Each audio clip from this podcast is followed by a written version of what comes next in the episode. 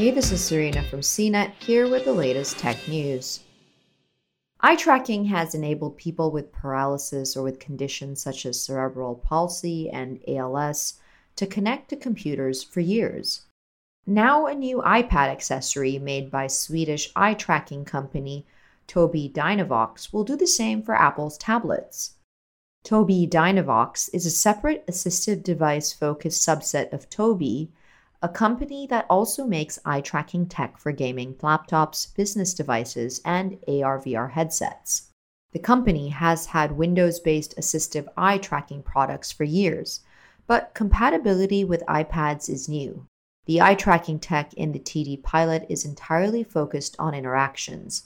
Looking around instantly moves the larger circular cursor, and holding your gaze in any place for a few moments acts like a click to press a button or open an app.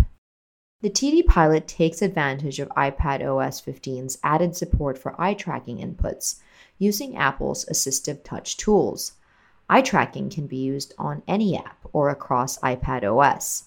The rugged case has boosted speakers, cameras, infrared sensors for eye tracking, and a rear display to send messages to others in the room. It's a prescription only device that's available to order now. The device can work with a variety of iPads, but Tobii Dynavox says it's most effective with 12.9 inch iPad Pros. The eye tracking tech is ideally used on displays that are 12 inches and larger, which is also why the company isn't currently working on a similar tool for the iPhone. Tobii Dynavox CEO Fredrik Ruben said to CNET, we already make iPad based solutions where they basically control with joysticks and fingers.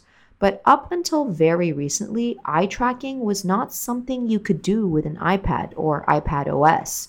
This probably won't be the holy grail for everyone, but the iPad does meet a lot of the requirements for a lot of people.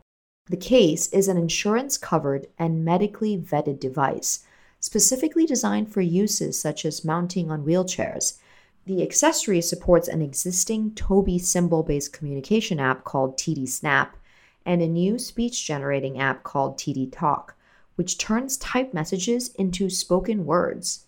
This technology isn't designed for anything but in specific accessibility cases, but it's likely to be a useful alternative to the Windows eye tracking tech that already exists. For more of the latest tech news, visit cnet.com.